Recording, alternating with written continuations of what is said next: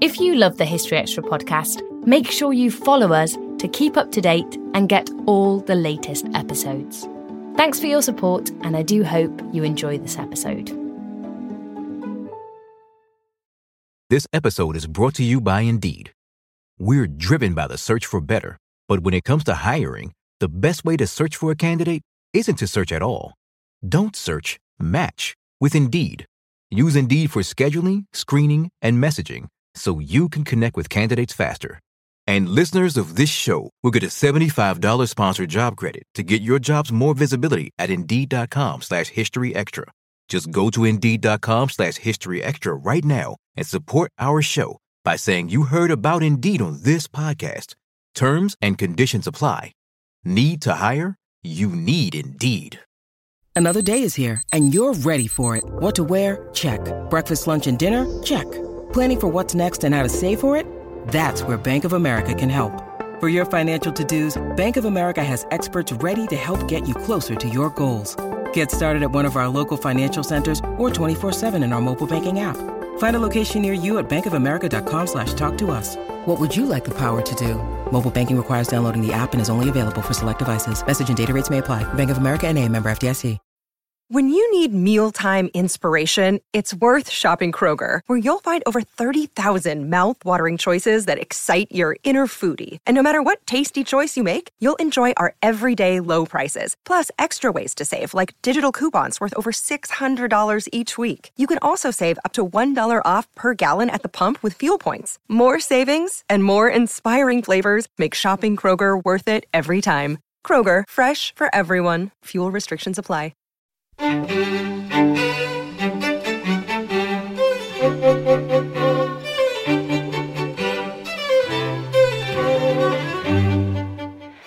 and welcome to the History Extra podcast from BBC History Magazine, Britain's best selling history magazine.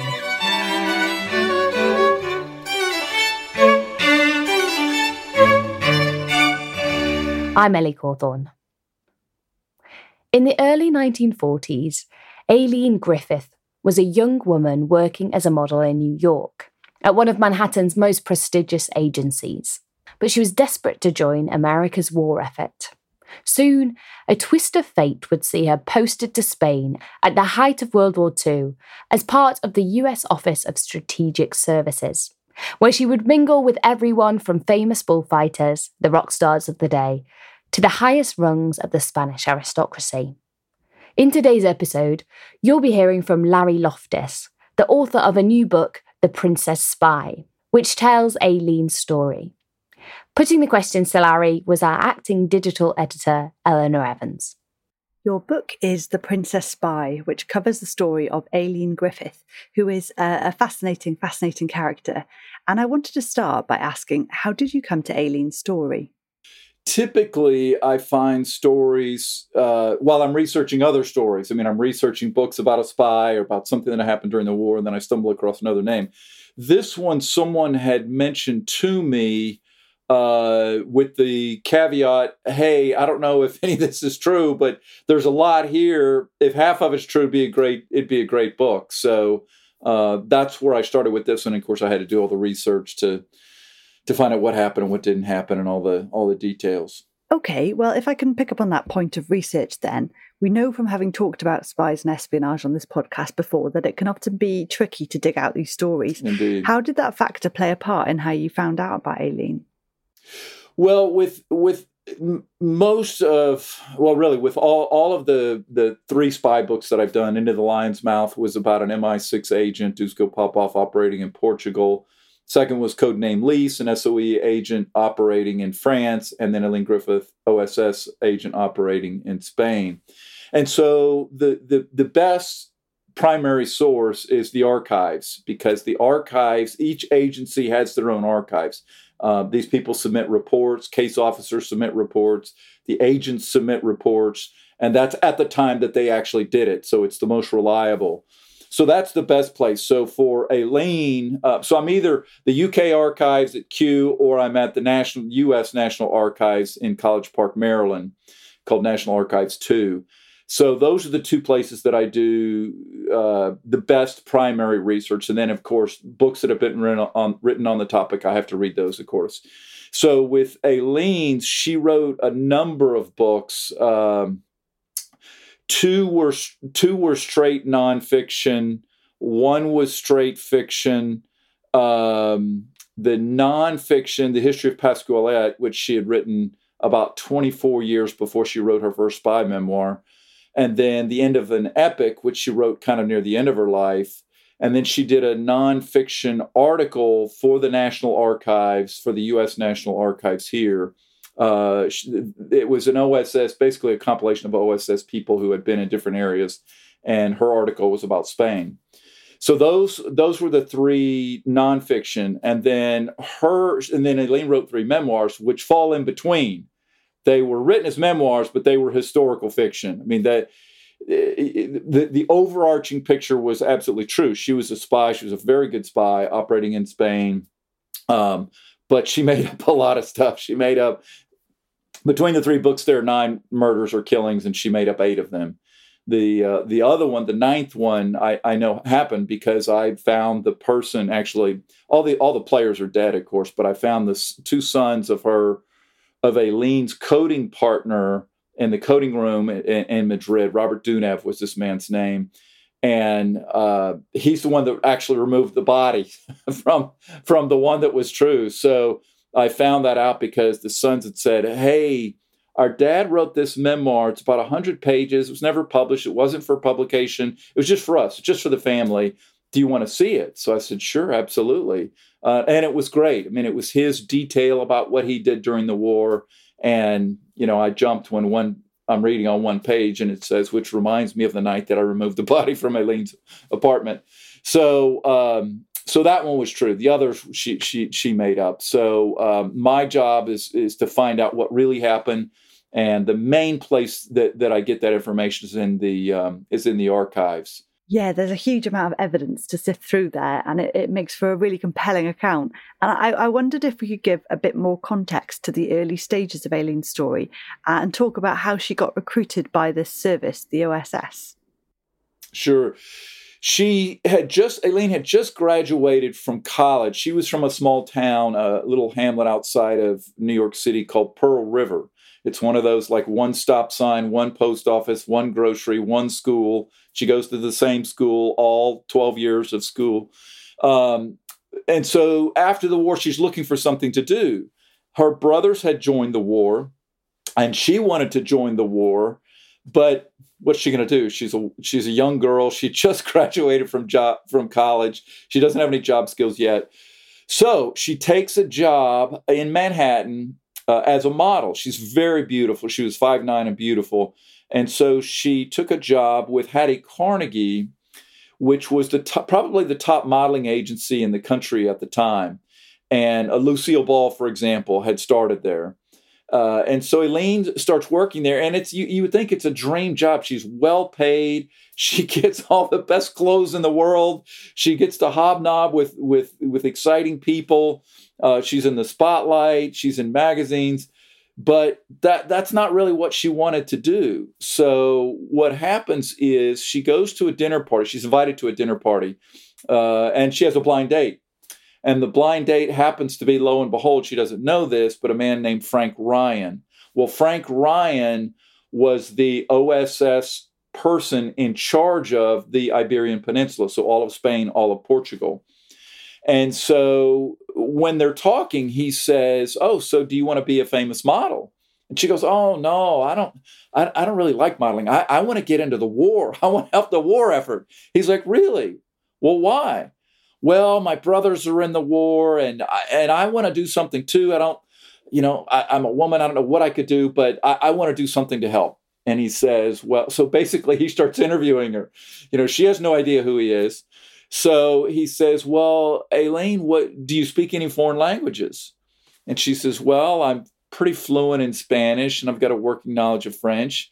And of course, his ears perk up when she says, I'm fluent in Spanish because he needs Spanish agents. So when she says that, he continues to interview her through the evening. And then at the end of dinner, he says, Well, look, if, if a gentleman by the name of Tomlinson calls you, uh, you'll know what it's about. He might be able to help you to quote unquote find something to do in the war. Well, that find something to do, of course, is with the OSS because uh, Tomlinson does call. I'm sure that's not his real name; it was an alias. He tells her to meet meet me at the Biltmore Hotel tomorrow at six o'clock. Uh, I'll be wearing a white carnation on my, you know, very like James Bondish. I'll be wearing a white carnation, and so he meets her and and talks to her and basically continues to interview her. And well, they send her off. They send her off to this place called the Farm, which was a hundred acre complex outside of D.C., where the OSS trained their operatives. Uh, it's a three week program. Now, when she arrives, she doesn't know yet what she's doing. It's just quote unquote something for the war. And then when she gets there, she finds out this is where this is where the Americans are grooming spies, and she's going to be groomed to be a spy to work in Spain. So it's a very intensive three week program. In fact, I I pulled out this is the schedule. This is the first week of the schedule that she has and I've highlighted a number of things weapons, co- close combat, organizing chains, weapons again. But down here at the bottom, my favorite one. So, Aileen, through these classes, through three weeks, every day she's on the firing range, she shoots every gun handguns, pistols, uh, Mausers, uh, you name it, Lugers. Uh, and then she upgrades now to the rifles. So she's shooting all the carbines and, and, and the rifles, and then she goes to the machine guns. So she's practicing on, on a German MG 42, a US Tommy gun. So she uses all of the guns. And then, as I just showed you, she has to learn knife fighting by the man who invented the most famous knife ever invented called the Fairbairn Sykes fighting knife, used by special forces still today around the world. So he teaches her how to fire all the guns, how to how to handle a knife, how to kill people with a knife, and then his specialty was the art of the silent kill, which I detail in Into the Lion's Mouth. But he taught his operatives how to kill with their bare hands. So she learned that as well. So all of that is sort of her training to get her ready to go to Spain. Even though it's a neutral country, there was potential danger, and, and the OSS and the SOE and and MI6 trained all of their spies with this practical, with weapons, with hand to hand fighting and knives and so forth. So that's her training before she goes to Spain. Yes, it's certainly intensive. And I love reading about that baptism of fire that she goes through. Can we talk a little bit more about Spain and the situation that she finds herself posted to? You mentioned it was a neutral country, right. what, what makes Spain and particularly Madrid this, this hotbed that Aileen finds herself in? In during World War II, there are only four neutral countries, and those four countries are Portugal, Spain, Turkey, and Sweden. That's it. Of the four, Spain, uh, Spain and Portugal were the most important, and the most important cities were Madrid and Lisbon. And of the two, Madrid was the most important. For a number of reasons, that's where the Germans had their largest contingent, uh, and that's where information, when it came across France, had to go through Spain before it went anyplace else. So people that are sneaking across the Pyrenees in the French resistance or SOE operatives when they come across the Pyrenees, they've got to secretly make it to Madrid so that the Americans can hide them, put them in the the back the trunk of a of a car with diplomatic plates, and take them to Gibraltar if they want to fly them out. So that that uh, so Madrid is the hub for everybody. So every country had spies there. Uh, case officer when he was in Portugal was a German Abwehr agent by the name of Johann, Johann Jebsen. And Jebsen told him, by the way, when we go to Madrid, because they went to Madrid several times, when we go to Madrid, we're going to go to this place called Horchers. It's a German restaurant owned by Germans. Uh, they're on the vases. You got to be careful what you say because on the vases they have secret microphones hidden, and they're recording. Uh, so he was told this. So was told this, and this is in a in a neutral country at this restaurant, but it's the nicest restaurant in town. It's a famous restaurant, still there today. Uh, and they went to an Aileen went to another German restaurant as well called Edelweiss. So she's go- so even though it's a neutral country, the place is swarming with spies. And Jebsen had told Popov, "Look, uh, there are about 420 German agents or informants here just in Madrid. So you have to be careful." It could be a bellman, it could be a porter, it could be a bartender, it could be anybody. So you have to be careful what you say and who you say it around.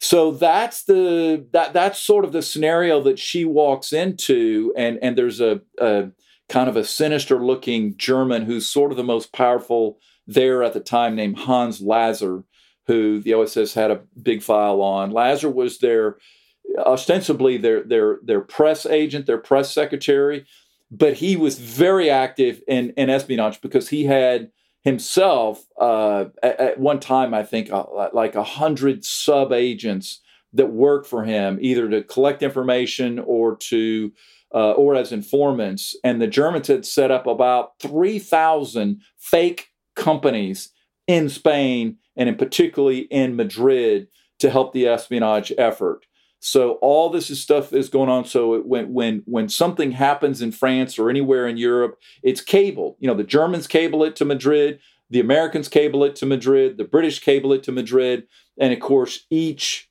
each country has their own radio and and and their code. So Aileen is sent for this purpose. Aileen is sent to Madrid as a coder. And so what that means, uh, she's in this room mainly with Robert Dunev. There are other coders coming later, but mainly it's her and Robert Dunev. So when a message comes in from the French resistance that says, hey, we just saw 20 Panzer tanks here. We, we just saw five German cruisers, battleships, whatever here. Uh, we just saw troop movements here. They would they would cable that to Madrid, and then Aileen would have to um, collect the information. It's all in code, so she has to decode it to figure out what it says and then she has to recode it to send it out to whoever's supposed to get it. So, you know, using the examples I gave you, it might be a, a cable that would eventually go out to Montgomery or to Patton to attack, you know, the, the panzers that they found or or the RAF's going to make a bombing run over what they found. So it was very important information.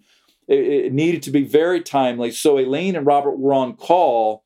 Uh, one of them would be on call through the night. So at three o'clock in the morning, they might get a phone call, got a cable, so they have to go in at three o'clock in the morning, decode it, recode it, send it out. You know, go to the State Department, go to the various places. So uh, it was a non, it was kind of an intense nonstop job because they had they coded during the day and then they were on call. One of them was on call every night for for decoding what could possibly come in. And after she's there about a year, the OS her bosses figure out, hey, she's very talented she could probably do more than just coding. And so they doubled up on on what she could do. They actually also made her a field agent. The you know she went in as a as a person that's going to work in a little room and just code and decode all day, but they sort of upgraded her to also be a field agent like a James Bond where you go out and you collect information from people, places. You go to parties, you go to diplomat parties. You, she would she would go to the parties of this uh, gentleman that I mentioned, Prince uh, von Hohenlohe, uh, to collect information. Is this person a Nazi? Is this person a collaborator? Is this person a German operative? Uh, so she's called to do now. She doesn't give up her day job, which is as a coder and she's still on call at night. So on the weekends and on the nights when she's not on call, she's out going to stuff. She's going to parties, she's going to dinners. Uh, they paired her with this very whimsical, almost Don Quixote like character named um, Edmundo Lassalle. And so he would go out with her, and it would look so that it would look normal because when you go to dinner, typically you, you go as a couple. So she would go with Edmundo Lassalle, and it looks like a couple having dinner. Well, he's an OSHS agent as well.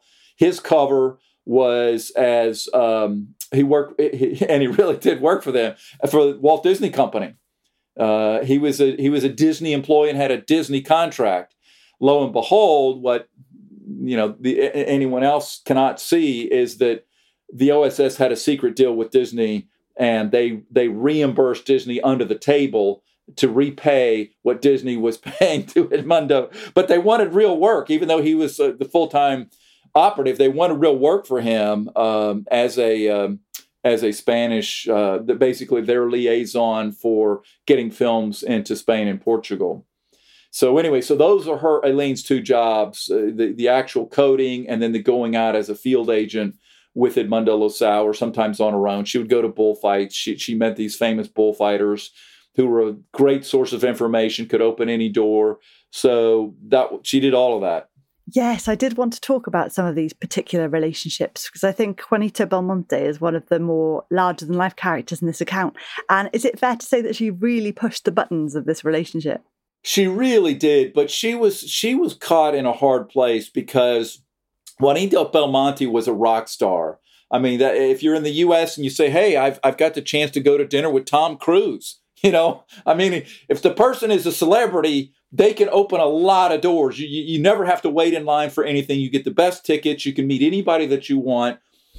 So Juanito was a famous bullfighter. His dad, his father, in fact, was maybe the greatest, probably the greatest bullfighter ever. There was really only three in that in that conversation, and it was Juan Belmonte, his father, uh, a bullfighter that uh, that Hemingway wrote about quite a bit, Joselito, and then later the third one is in in Aileen's day, and Aileen meets and becomes friends with him. This bullfighter named Manolete. But so those were the three greatest in history. But Juan Belmonte, Juanito's father, was really famous because he's the one that introduced the modern day bullfighting, where you stand close to the bull, you make the bull work around you. You have to be, you have to look like a ballerina. I mean, you have to look like a ballerina, show no fear, be totally calm, and and be graceful Whereas before him, everything they would jump out of the way. They were running around the ring. You know, it was a mad it was a madman circle. But uh, Juanito changed all that, so he became the father of bullfighting. So Juanito, his son, Juan's son, uh, is famous. So dad retires. So Juanito's now the active. He's a rock star, and Aileen he he's he meets Aileen. He's smitten by her immediately. He's sending her flowers. He's sending her chocolates. He wants her to go out on a chocolate date where they go to this famous chocolatier uh, so she can get the best chocolates in the world. And he's really just smitten by her.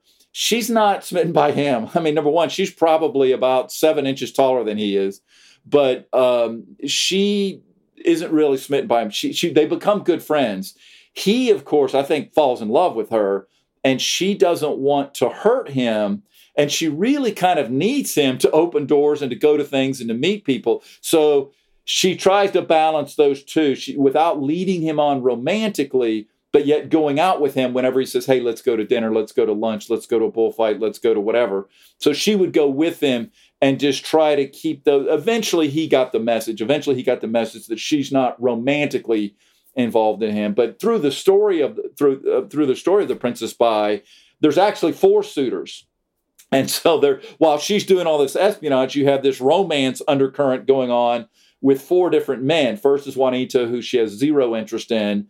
Then there's um, a, a, mysterious character named Pierre, who is comes and goes, an OSS agent, disappears. He had trained with her at the farm and, then he shows up in Madrid. They had kind of, she was smitten with him, he was smitten with her, but he was mysterious. She wasn't even sure she could trust him. Um, he ends up disappearing, probably going to France. And then the third one is maybe the most, the, the coolest character in the story is an American diplomat named Barnaby Conrad, who was the youngest diplomat ever. He's only 21 when he was sent to Seville as a vice consul. And so he's a diplomat. He had been trained, little did Aileen know, he had been trained as a coder as well in Washington. But so he's a diplomat, uh, and and decides he had kind of started this right before he went to the to Spain. He wanted to be a bullfighter too, so he starts training as a bullfighter and becomes a bullfighter and he comes into the picture because Aileen's arrested. Aileen goes on; she has a mission. She's supposed to take some some uh, secret information uh, I think it was on Microfiche to uh, this other person they're going to meet in the back of a church. They've got these codes. He's going to show up on you know the back pew. You need to slip him this information. This is people. This is from the French Resistance. Basically, lives are at stake because the French Resistance had to have a chain of safe houses and safe people so that you could go from wherever Paris all the way to Madrid, and you they needed safe houses all the way through that. And there's there's i mean i saw the files of just the chains what were called chains of people and houses and there were thousands thousands of names um, so aileen's information that she's carrying is very important and when she's on the train Uh, a policeman knocks on her door. Passport, please. Okay. Uh, now your permit, your travel permit. What permit? I don't have a permit. Uh, she'd been warned of this. They thought she could probably get by because of her age, but she didn't get by because of her age. So she's arrested.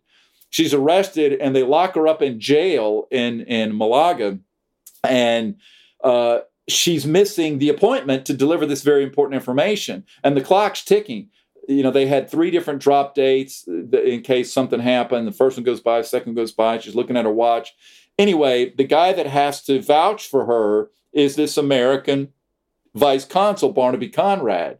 So he shows up to sort of bail her out of jail. Well, it finds out, my gosh, it's a beautiful, Elaine was about 22 at the time, 23, gorgeous, you know, a, had been a professional model. So he's smitten by her. So he invites her immediately to go to lunch with him and then dinner. So he's in the mix now, if you will, on the romantic hunt. But the man that she falls in love with and eventually marries is a man by the name of, of Luis Figueroa, who, lo and behold, she has no idea, but is famous and his family's famous. The he, he uh, at the time um, was the uh, was the Count of Quintanilla, and he becomes the Count of Romanones, which was a very famous name uh, and still is today. And the the Luis's grandfather was the current Count of Romanones. That when he died, it would pass to his father and then to Luis.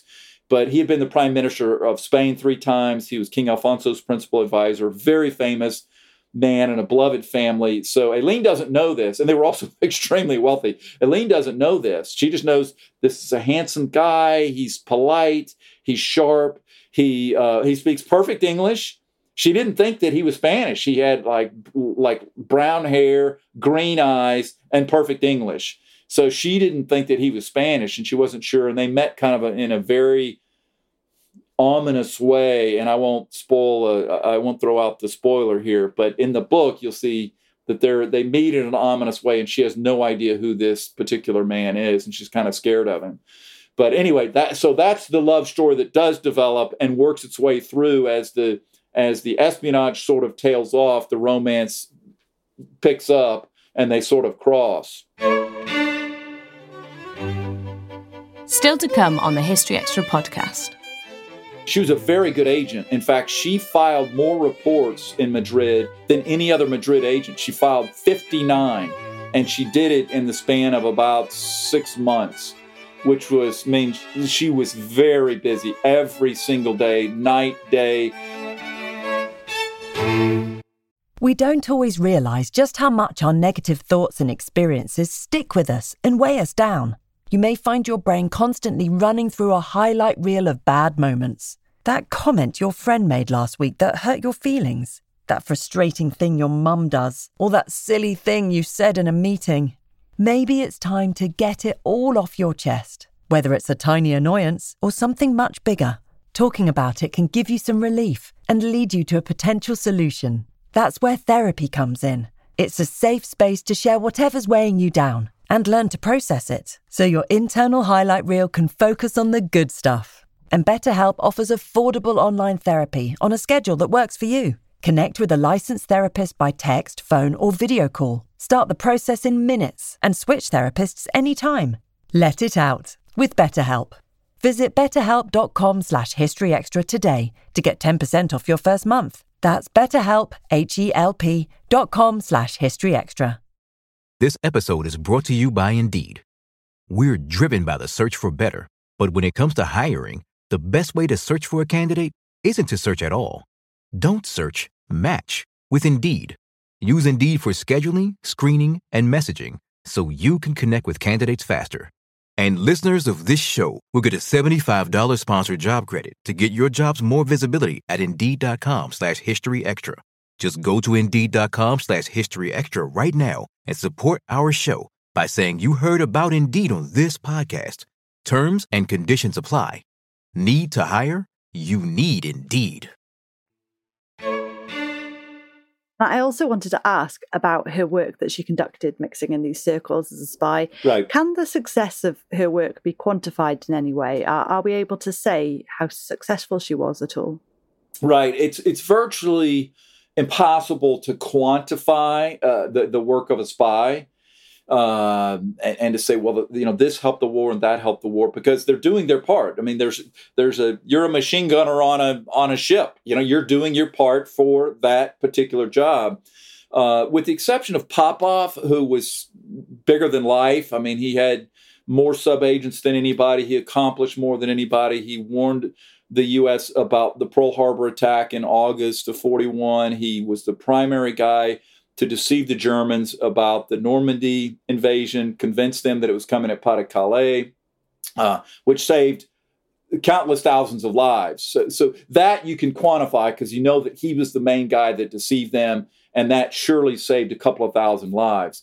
With all other spies, it, it, you can't really say, well, they saved this amount of lives or they accomplished uh, this particular thing, but they all did their part, and Aileen did a very good agent. In fact, she filed more reports in Madrid than any other Madrid agent. She filed 59, and she did it in the span of about six months, which was, I mean, she was very busy every single day, night, day.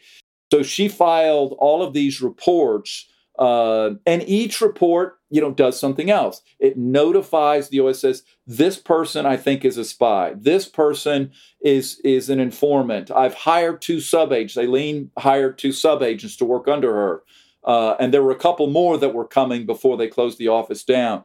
Uh, Flamenco was one, and and and they paid her uh, because it was dangerous. And so she's responsible now for her a couple of her own sub agents um, and then eventually they the U.S. puts her on a, a very important task with Edmundo Lassalle, and it was a project called Safe Haven. Safe Haven was the code name for a critical operation to catch German money and people coming through the pipeline. So what happens towards the end of the war? Germany knows they're, they're going to lose the war. Uh, the Nazis know. So what they try to do is number one, get the loot out, all the loot that they've stolen, the money, the paintings, the the priceless things. They want to try to sneak that out and get it through Spain to on a ship to go to Argentina primarily.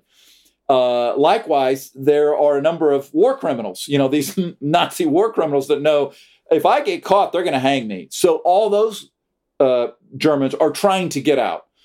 Well, safe haven was to catch them, to, to catch the people, to catch the art, to, to, to, to catch the money, to find out where the money's going. And they had a feeling that there were agents, conduits. They, the X2 office felt that Hohenlohe was probably the conduit to get some of this money from Madrid to Mexico uh, because he had contacts. He had two homes in Mexico and he had significant contacts in Mexico. So as part of Safe Haven, they send her to this. Yes, this massive finca. This it's like a castle, um, and and it's this huge party. And so they send Aileen there to find out if there are any Mexicans there because they're really thinking he's getting this money out of Spain into Mexico, and we've got to trap it. We've got to stop it. And so she's there to look for Mexicans, and so she does a report there weren't, you know, there's maybe 150 people there. She says there weren't any Mexicans. However, in his office. So she just kind of snoops around the house. She says, Around the house, I found multiple pictures of him with Mexican bullfighters. So they knew that he had a strong connection to Mexico. So, anyway, so she goes out all the time, files these reports, uh, and is a very good agent. Every agent had their own little thing to do. Uh, Edmundo Lassalle uh, operated in, in, in, Barcelona for a while, then worked with Aileen in Madrid. They together worked on Operation um, Safe Haven. Uh, Robert Dunev had an alias. He had his own separate identity as a Spaniard, where he was supposed to do stuff on the side. So they all had these little projects and things that they all were supposed to do. But of all of the agents, because I had to go through every single file, you know, in the National Archives, I, I was astounded to see that Aileen had 59 reports, which is not only more than anybody else, probably more than all the others combined. I mean, it was a lot. Right. And it's clearly very vital work and it seems like she was prolific. But but then if we go to her after the war and going back to what you mentioned about her own writing, it's clearly a world that was already filled with glamour and twists and turns. So what happens there with her own writing? Well, l- let's back up and talk about what what actually happened after the war because that's a whole nother I mean, that could almost be its own book. I mean, I covered in The Princess Spy, but Sure. There, there's there's a whole nother very secretive, very important operation. When when Roosevelt dies, President Truman becomes our, the U.S. president, and Truman does not like foreign intelligence. He doesn't like the OSS. So at the when the war in Europe ends, he tells the OSS, "You guys have to close down. I, I don't think it's important for us to have foreign intelligence." So the Madrid office has an order to close the office by August 15, 1945. That means everybody's out of the office, everybody goes home. And so they did that. So they closed the the the office. The OSS people though knew that was absolutely crazy. You can't close down your espionage service. You can't close down your intelligence service. And so the three top espionage people in Western allies decided to do something. And those three people were William Donovan, General William Donovan, who was head of the OSS, uh, William Stephenson, who was head of the BSC, the British Security Coordination, which is MI6 operating in the US and Canada, and then the SOE chief, Charles Hambro. Uh, on the British side. Those were the three top espionage uh, organizations, if you will, not including uh, Stewart Menzies at MI6, but those three decided we, we need to do something. So a corporation is secret right after, like like three weeks after the OSS closes the office in August. So in September, there is this company formed in Panama.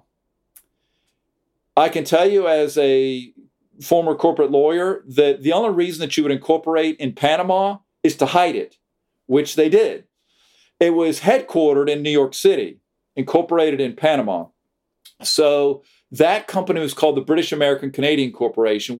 Canadian is Stephenson, uh, British is Hambro, and American is Donovan. So it was named after basically the three founders from these espionage services. And then they started hiring other people, all from the intelligence community. For example, the person that they picked to run the company is actually Aileen's boss. I mean, the guy who recruited her, Frank Ryan. That's who they tap to run this thing, who had been the OSS in charge of the Iberian Peninsula. And then they bring in for different offices. They they bring in, uh, and this is all done on the slide. This this entity was to assist trade. That that was the it was the cover, uh, and but they actually did it. I mean, in all good covers, you actually do the business that your cover is. So the cover was international trade.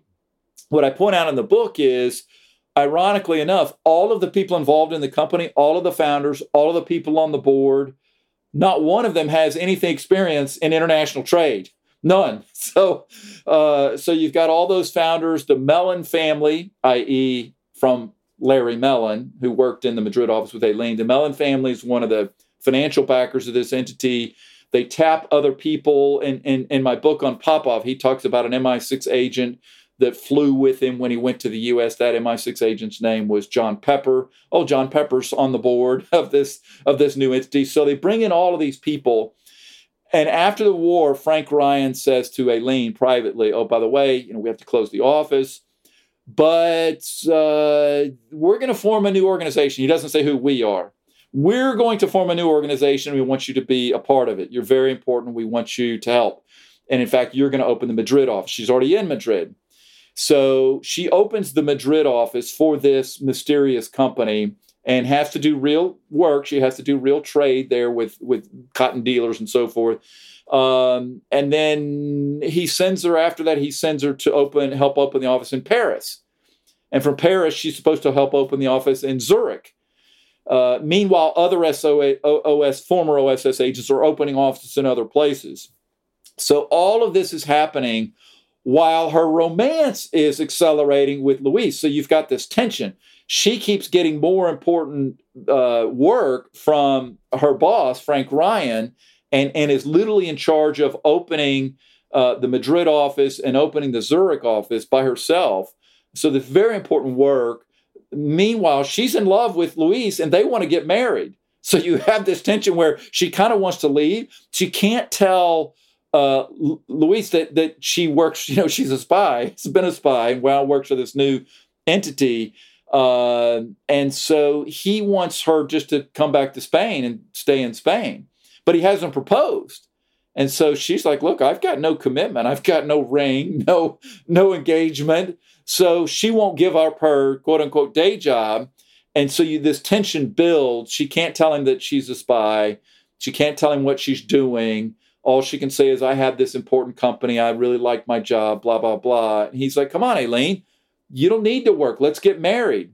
And only literally at the end of the story does she find out who he is, you know, because he doesn't, she she kind of wonders, why doesn't he have to go to work every day like everybody else? You know, you run off to your office first thing in the morning.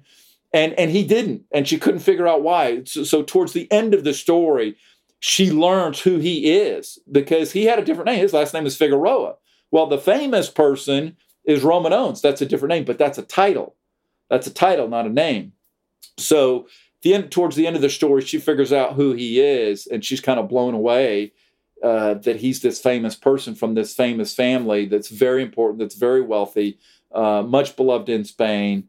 Um, so anyway, that that that that progresses, and then towards the at the very end, when they're about to get married, um, Aileen knows I have to tell him I have to get this off my chest. So she has to tell him, look, I during the war, you know, when you when you were courting me, I was the Spain for I was the spy for the Americans, and so he she feels like she has to tell him. She does tell him, and lo and behold, he doesn't believe her. He just starts laughing. Oh, come on, Aileen, you are not. You you are such a liar, you know. And so he just he just shrugs it off, and she's like, okay, I'm off the hook. I've told him. And so it, it doesn't come up again because he didn't believe her on that one instance. So she doesn't have to tell him from then on. So pretty cool. Yeah, definitely. It's quite the climax to an incredible life, and an incredible period of her life. Right. And as you've already alluded to, she does start writing about this fairly early on, is it fair to say? Well, she, and as I mentioned earlier, she started with a book called The History of Pascualete. And that was, uh, that was published. I'm, I'm, doing this by memory. It was like 1964, something like that. And it was about a finca uh, from Luisa's family that she was renovating.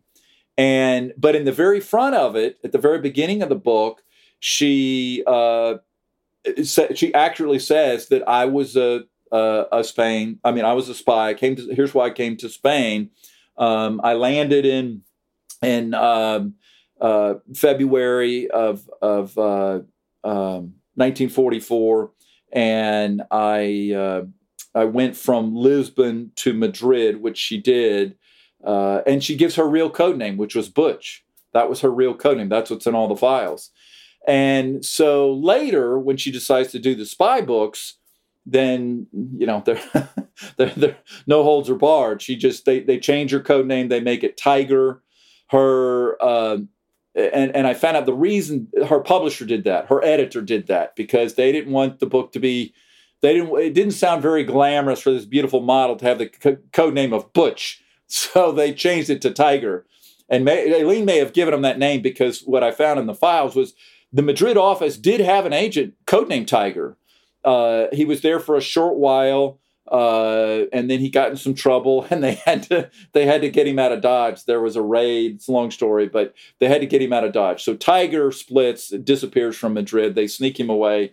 Uh, well Aileen borrowed the name so she uses that name for her code name. Um, and as i mentioned earlier the, the framework is true. I mean she was a spy. She went from lisbon to madrid worked in madrid. Um, and then um, but she she maybe the editor asked her to do this. I don't know but she made up uh, all all of the really exciting, most of the exciting stuff. And she really was arrested in Malaga, which she covers in her nonfiction article for for the National Archives. Uh, and that so the so the arrest in in in, in Malaga and uh, Barnaby Conrad Bail and Ralph that that's all true. That really happened. But the murders and you know she had said in her first book that her partner Edmundo Lassalle had murdered a man right in front of her with at the casino in the middle of a crowd, knife to the back. it's preposterous. Edmundo Lassalle wasn't even in the country until six months later. He, he, he doesn't even arrive in, um, in, in Lisbon until uh, the very end of May, beginning of June, is when he arrives. So Aileen later, and she changes all the dates. This is supposed to happen on, uh, New Year's Eve, and she was and she wasn't there yet either. Mean, she doesn't even she doesn't even get on the plane to go to uh, Lisbon and Madrid until January 27. So for whatever reason, she felt at liberty to make up dates and events and things. But Edmundo Lassalle's daughter and brother-in-law were were a little upset that they that she had made up that this person's uh, that Edmundo Lassalle's daughter was was kind of upset that Aileen said, "Oh, he murdered somebody," you know, in a casino. Uh, so anyway, so I so in the book I, I lay out what actually did happen, and someone counted. There's actually 60 pages of endnotes. So if you want to go back and look at where did stuff come from, every bit of dialogue comes from a primary source in in in a nonfiction work. I believe uh, in a scholarly nonfiction work, you can't make up anything. You can't make up dialogue. So everything is verbatim, either from a report that was filed or from um, something that was in a primary source that, that I felt was trustworthy.